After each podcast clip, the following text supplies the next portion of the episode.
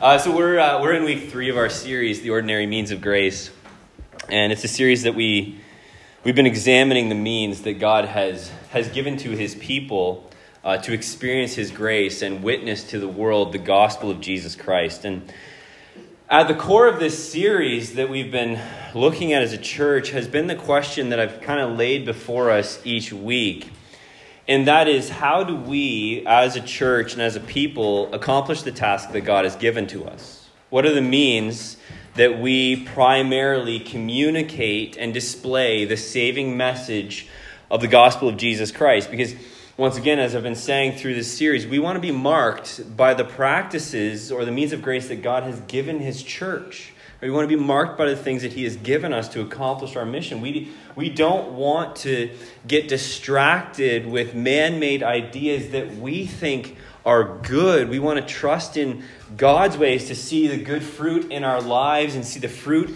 in this church so that the gospel of Jesus goes out from here into the world and we see lives transformed the way that our lives have been transformed. And so in week one of this series, we looked at the first means of grace, which is the Word of God.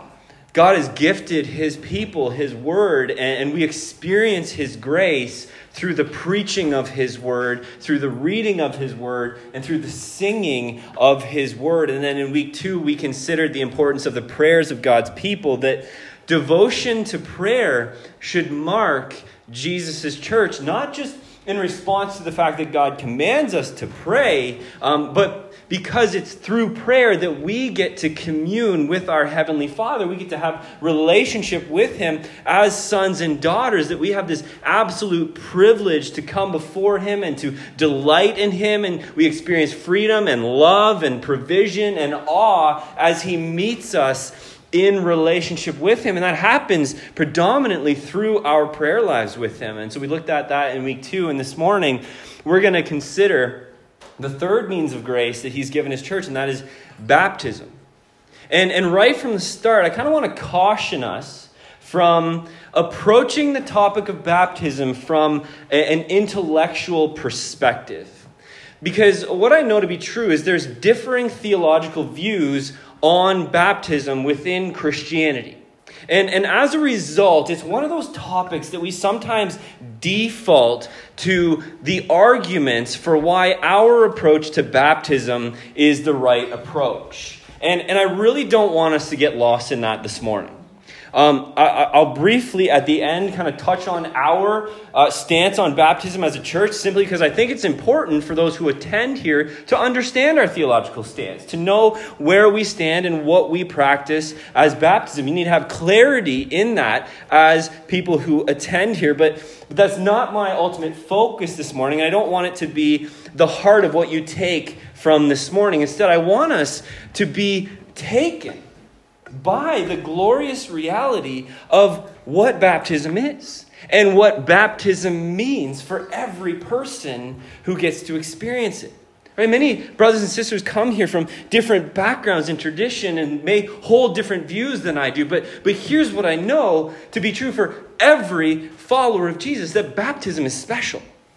That baptism is this beautiful thing that Jesus has given his church. And it's important for us to see baptism for what it is not, not merely a ritual to be completed or a theological practice to be disputed.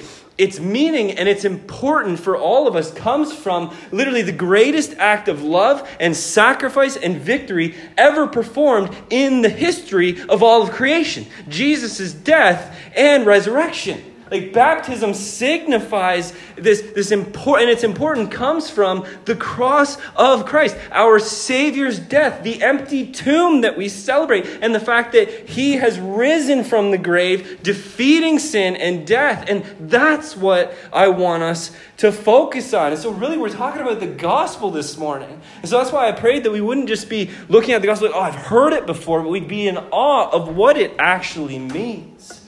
And so, in light of the glorious truth, I want to answer two main questions. Why do we practice baptism? And what does it mean? And so, first, why do we practice baptism? And the short answer to that question is because Jesus commanded us to. But I'm a preacher, so you can't stop there, right? Baptism was ordained by Jesus to be practiced by his followers as a part of the Great Commission. It is one of the ways in which we live out our witness to the gospel. Matthew 28 18 to 19, Jesus said, He came to his disciples and said, All authority in heaven and on earth has been given to me. Go therefore and make disciples of all nations, baptizing them in the name of the Father and the Son and the Holy Spirit. And so, in obedience to Jesus' command, baptism became a central practice of his, of his disciples from the very birth of his church in the early days of his church. We're going through the book of Acts right now in our men's and women's group, and I've been kind of referencing it over the last three weeks. But we see in the book of Acts that it was regularly practiced when men and women believed the message of the gospel. They were baptized, right? When Peter preached at Pentecost, right? He preached before the men and women of Jerusalem. And he, they ask him after they hear this message of Jesus, What do we do? What do we do, Peter, with what we just heard from you? And Peter says to them in Acts 2 38 to 41, he says, Repent and be baptized, every one of you, in the name of Jesus Christ for the forgiveness of your sins, and you will receive the gift of the Holy Spirit. For the promise is for you and for your children, for all who are far off, everyone whom the Lord God calls to himself. And with many other words, he bore witness and continued to exhort them, saying, Save yourselves from this crooked generation. And so those who received his word were baptized. And there were added that day about 3,000 souls. When Philip met the eunuch from Ethiopia, when he was on the road from Jerusalem to Gaza, right? He interpreted the prophet Isaiah's words to the eunuch. He taught him what they meant. He taught them that Isaiah was talking about Jesus Christ. And in Acts 8, 36 to 37, it says, As they were going along the road, they came to some water, and the eunuch said, See, here's water. What, hap- what prevents me from being baptized? And he commanded the chariot to stop, and they both went down into the water, Philip and the eunuch, and he baptized him. When the Apostle Paul was struck blind by Jesus on the road to Damascus, he went back to Jerusalem. And when Ananias prayed for him to get his sight back, it says immediately something like scales fell from his eyes and he regained his sight. And then he rose and he was baptized. When Peter brought the message of the gospel of Jesus Christ to Cornelius' house and the Gentiles received the good news and the Holy Spirit fell upon them, Acts 10 48, and he commanded them to be baptized in the name of Jesus Christ. When Lydia, of Thyatira came to faith. Her and her whole household were baptized. The Philippian jailer and his family, they heard the message of Jesus, and their whole household was baptized. At the near the end of his days, at the end of Acts 20 or Acts 22, 16, it says that Paul went to Jerusalem again. He was preaching to the people when he was arrested, and it says, Now what are you waiting for? He says to them. Rise and be baptized and wash away your sins, calling on his name. So that's my short answer. That's the pastor's version of a short answer right there. Jesus commanded baptism, and his followers have been going through the waters of baptism ever since. Now, the longer answer why we practice baptism is woven into the second question that I want to, I want to answer this morning, which is what does it mean? What does baptism mean? Because as I said, it, it's not simply a ritual to be performed it has meaning and it has importance that comes from Jesus' death and resurrection. And all those who go through the waters of baptism hopefully understand its deep significance for them because of what it means. Which leads me to a, a thought that, that echoes true for all of our life of faith that the Lord cares about our heart. And the Lord cares about our motivation toward the practices that we do and the service that we perform and the steps we take in our Christian walk. And it's the same with baptism as with anything else. He cares about the heart more than the outward work itself because he wants our hearts to be for him. But also because he knows, God knows that empty practices performed merely out of duty, out of a sense of this is what we do, produces religious hearts. And actually, what happens over time is those hearts become hardened toward the Lord, as, as this false belief that performing good deeds results in merit before Him, as though checking boxes makes us right with the Lord. We can all kind of fall into this every once in a while, thinking that oh, if I just do the right thing, then I'm earning merit with God. The Lord desires our obedience. But I think about me as a parent. Like, I desire my children's obedience as a direct reflection of their heart's posture towards me. Like, I, I want them to be obedient to me out of love and, and respect and honor, not just duty. And of course, sometimes like it, it, it does end up being that, well, dad told me to, right? So I have to, but but it's rooted in their love and their respect and their honor of the position that God has given me in their lives. And all the parents in here, I'm sure you'll agree with this that we know when the obedience of a child or a young person that's close to us, we know when it's rooted in love or respect or honor and when it's not. We can tell the difference, just an intuitive thing that parents have. Right? Well, well, just as we all desire our children's obedience to be rooted in love and respect, the Lord desires our obedience to flow from hearts that are for Him. Not, not just actions performed out of a sense of requirement. There is a wrong way to follow God in which we fulfill duty and we fulfill service, but it's ultimately rooted in religion.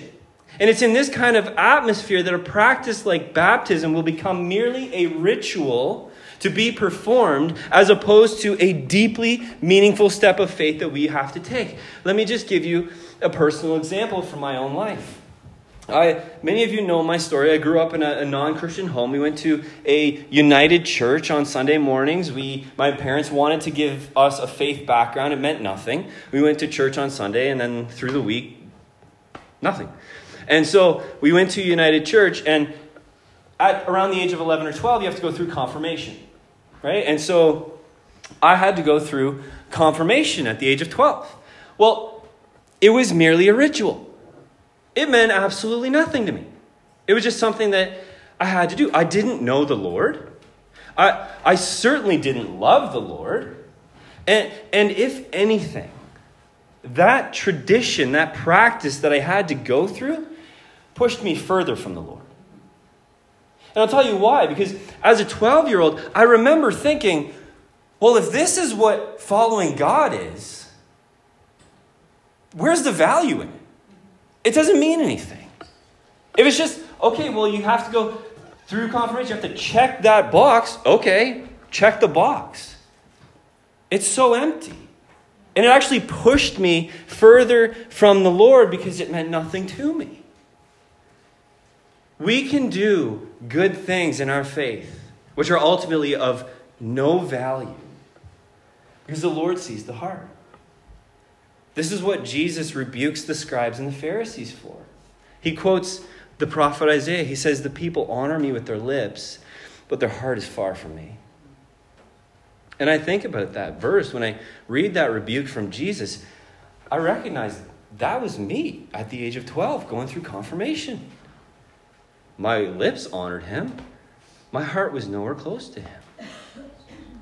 As a 12 year old, I think, well, I don't know if I can fully take the blame for that, but those who certainly encouraged me to go through it without caring to check if I had any sort of faith, if it meant anything to me, certainly need to answer for that. I was put in a position to honor God with my lips when my heart was far from Him. And so we want to follow Jesus in all things in a way that is rooted in relationship, where we don't simply perform rituals because it's what you do. We walk in obedience because we love the Lord our God with all our heart, with all our soul, with all our mind, and with all our strength, fulfilling the first commandment. And so, whether it's baptism or any other practice in the church, that is the heart that we should have in pursuing it. And I believe one of the conditions that helps us to approach things the way that the Lord desires us to approach them is first that we have to really understand them. And so let's answer that second question what does baptism mean? And I want to consider three things that baptism means with you. And the first one is this baptism expresses that we have been ransomed through Christ and now experience newness of life in Him and will be resurrected as He was. I'll say that again because that's a, that's a mouthful.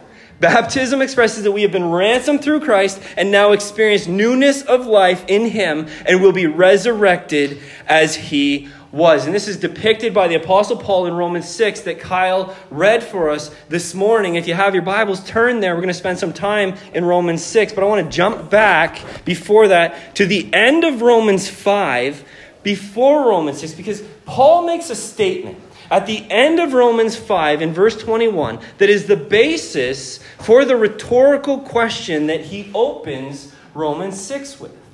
He says in Romans 5:21, "As sin reigned in death, grace also might reign through righteousness, leading to eternal life through Jesus Christ, our Lord."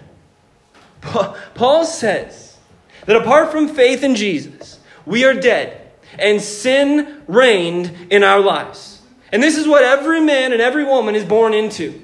We are dead in our trespasses and enslaved to sin apart from Jesus Christ. But then Paul says, through Jesus Christ, we have eternal life because we are covered by his righteousness, thanks to the great exchange that happened on the cross. And now, because of that, grace reigns. We go from death where sin reigns to eternal life where grace reigns. And Paul's referring to the fact that a fundamental change occurs in us through our faith in Jesus Christ, which leads Paul to ask the rhetorical question in Romans 6, verse 1. What shall we say then? Because that happened. Death and sin to life and grace. What shall we say then? Are we to continue in sin that grace may abound? It's a fascinating question that Paul asks, rhetorical question. And my guess is that it's rooted in a false belief that was going around in the church in Rome that cheapened the cross of Jesus Christ. You can kind of see what Paul is referring to in that question. Right? He's, he's referring to the fact that this idea must have been that since grace reigns, well, why worry about fleeing from sin? If, if we're guaranteed grace and we're guaranteed forgiveness from the Lord, well, who cares about sin? Whatever. It's not a big deal. I'm justified, grace reigns. And Paul understands the seriousness of that misconception. To say that, well, since grace reigns, my sin no matter no longer matters.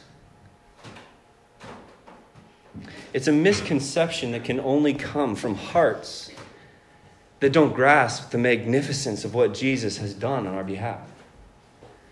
And so Paul goes to work destroying arguments and every lofty opinion raised against the knowledge of God, as he says in 2 Corinthians 10.5.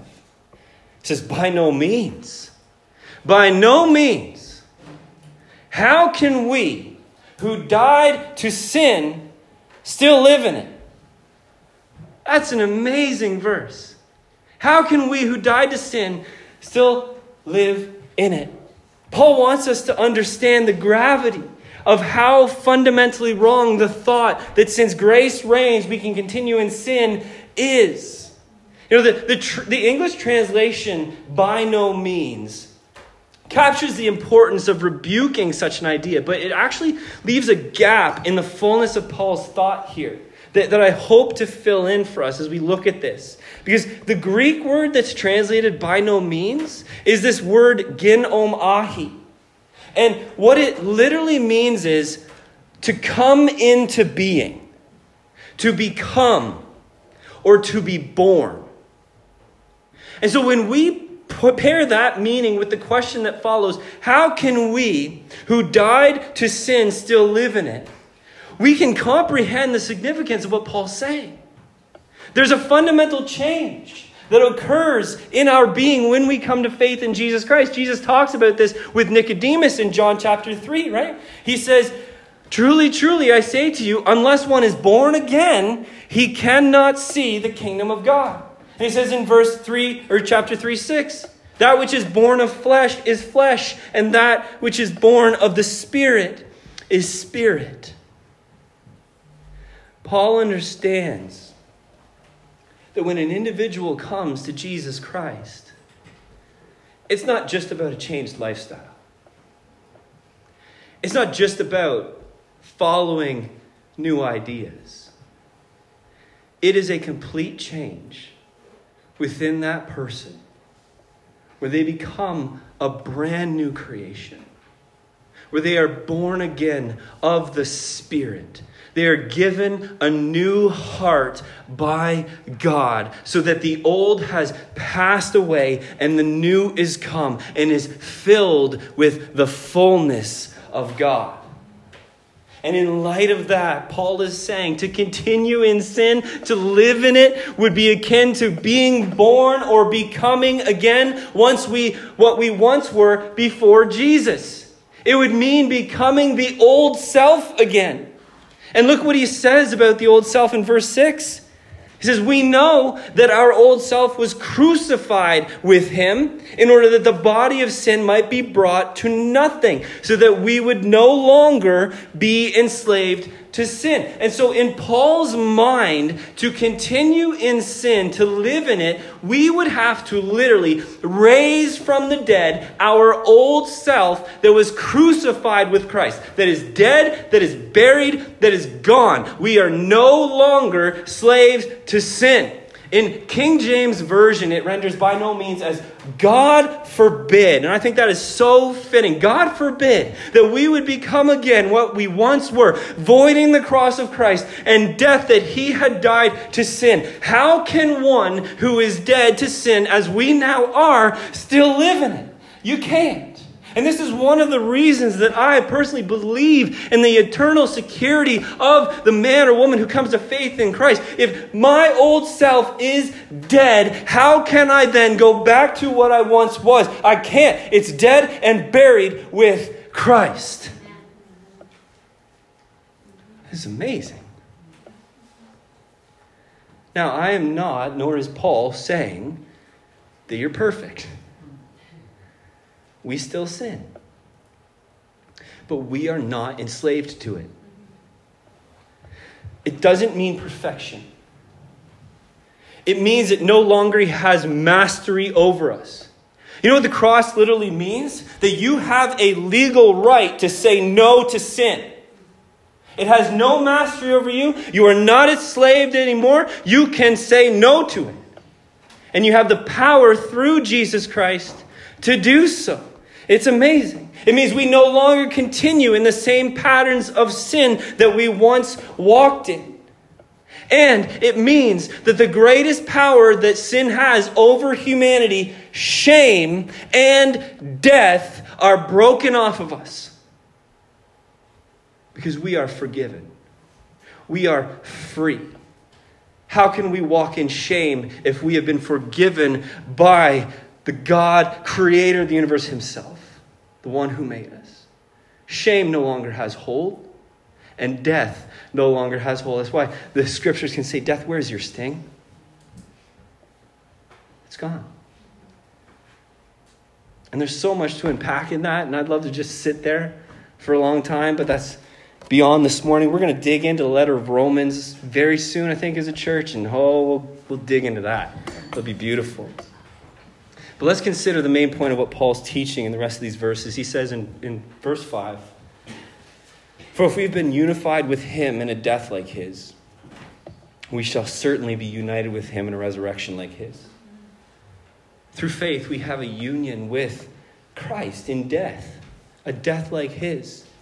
And if we're united in a death like his, we will certainly be united in a resurrection like his. And that sounds great, but what does it mean? Well, Paul says, notice he says, a death like his, and a resurrection like his. He's pointing to the fact that our experience isn't exactly like Christ's, but we receive the benefits of his death and his resurrection. That through faith, there is a union between him and us, so that what happened to him on the cross is counted by God as happening to us. His death becomes our death, which means that the life that he now lives post resurrection becomes our life. And Paul explains what that means for us in the remaining verses. Let's just read them. Verse 6 We know that our old self was crucified with him in order that the body of sin might be brought to nothing, so that we would no longer be enslaved to sin. For one who has died has been set free from sin. Now, if we have died with Christ, we believe that we will also live with him. We know that Christ, being raised from the dead, will never die again. Death no longer has dominion over him. For the death he died, he died to sin once for all. But the life he lives, he lives to God. So you also, follower of Jesus, so you also must consider yourselves dead to sin and alive to God in Jesus Christ. And there's, there's a lot there that we can unpack, but, but we can personalize that statement there. When Jesus Christ died on, died on the cross, God counted my old self, the self that was rebellious against him, that was headed for destruction, as dead. Meaning the death that everyone whom will die apart from Christ at the end of their natural life, which leads to judgment, I've already experienced. And that judgment has been rendered not guilty because Jesus Christ bore it for me. And so now I live to God. And though I'm still going to experience natural death, it is merely a doorway to which I must pass in order to continue living eternally in the presence of God. Amazing. So, then, another way that we're dead to sin is that our future is secure in Him. Our future is guaranteed. The old is gone. But what does all of this have to do with baptism? Well, Paul puts it together for us in verses 3 and 4. Do you not know that all of us who have been baptized into Christ Jesus were baptized into his death? We were buried, therefore, with him in, by baptism into death, in order that just as Christ was raised from the dead by the glory of the Father, we too might walk in newness of life. Baptism represents all that we've just been looking at. That, that we have been unified with Christ in his death, that we've been buried with him, which is signified in baptism by being fully immersed under the water as Christ died and was buried in the tomb. And just as Christ was raised by the glory of the Father from death, we come up out of the water to signify that we've been raised to new life. We've been washed clean by the glory of God the Father. Baptism expresses that we have been ransomed through Christ and now experience newness of life in Him, and we will be resurrected as He was. It is glorious the waters of baptism. Second thing that baptism is, you're like, oh my gosh, he's only on number two. The other ones are quicker. Baptism, baptism is an appeal to God. Baptism is an appeal to God. In 1 Peter, the apostle corresponds baptism to Noah and the ark.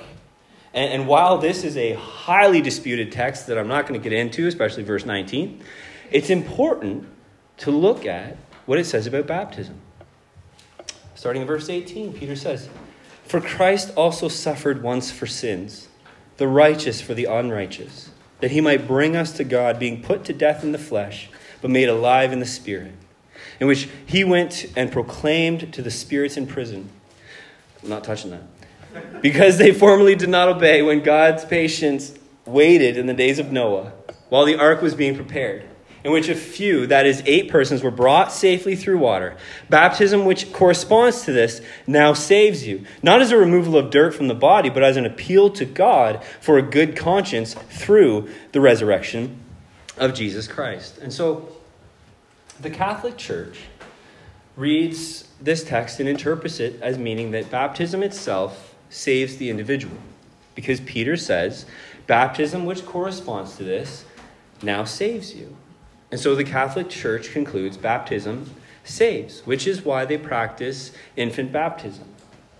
However, I believe that the rest of verse 21 gives important context to what Peter says.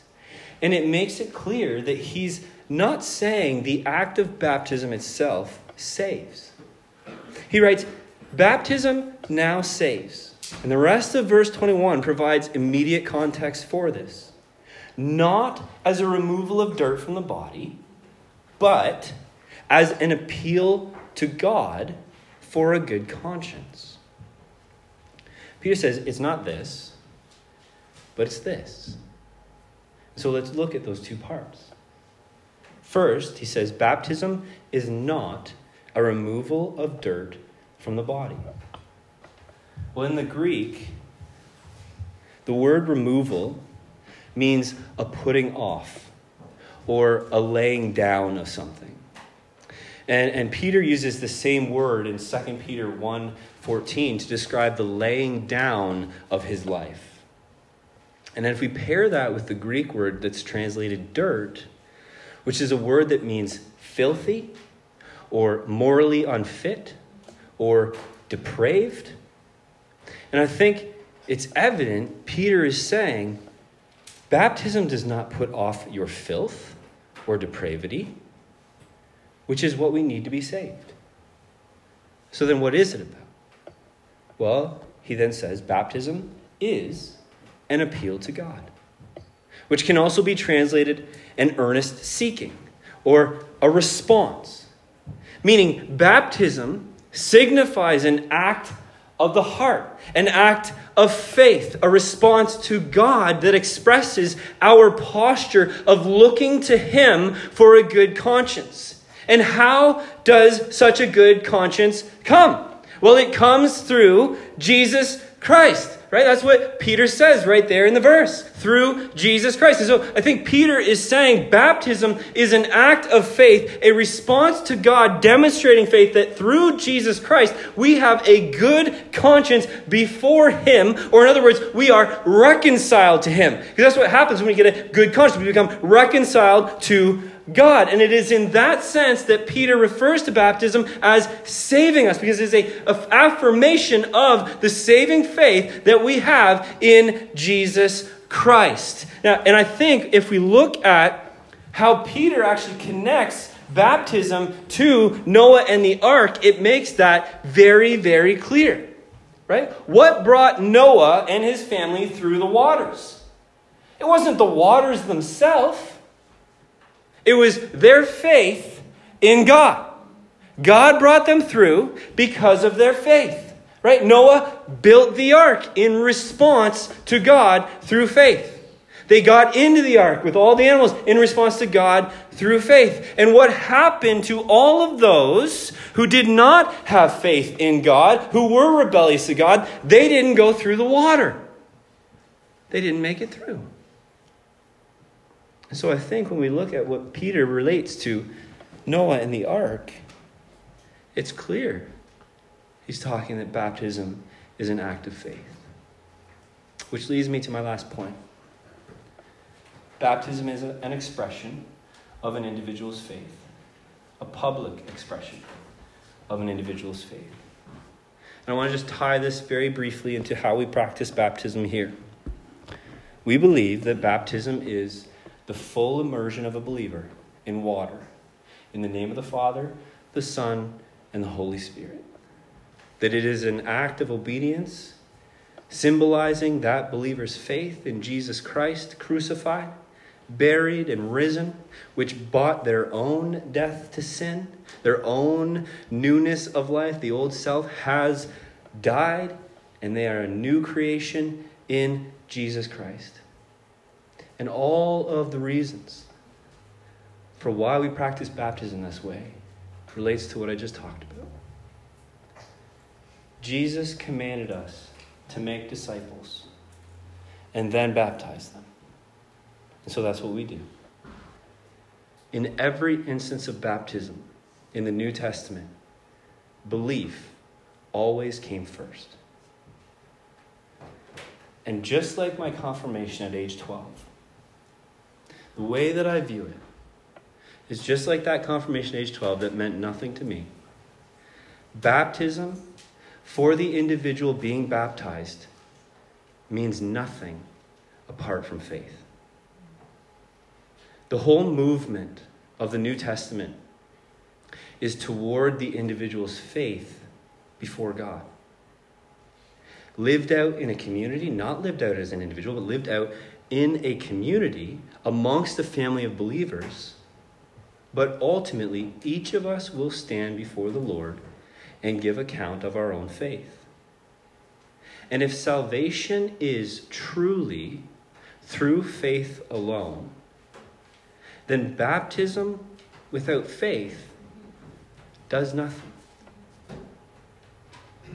And so wait until there is faith to baptize.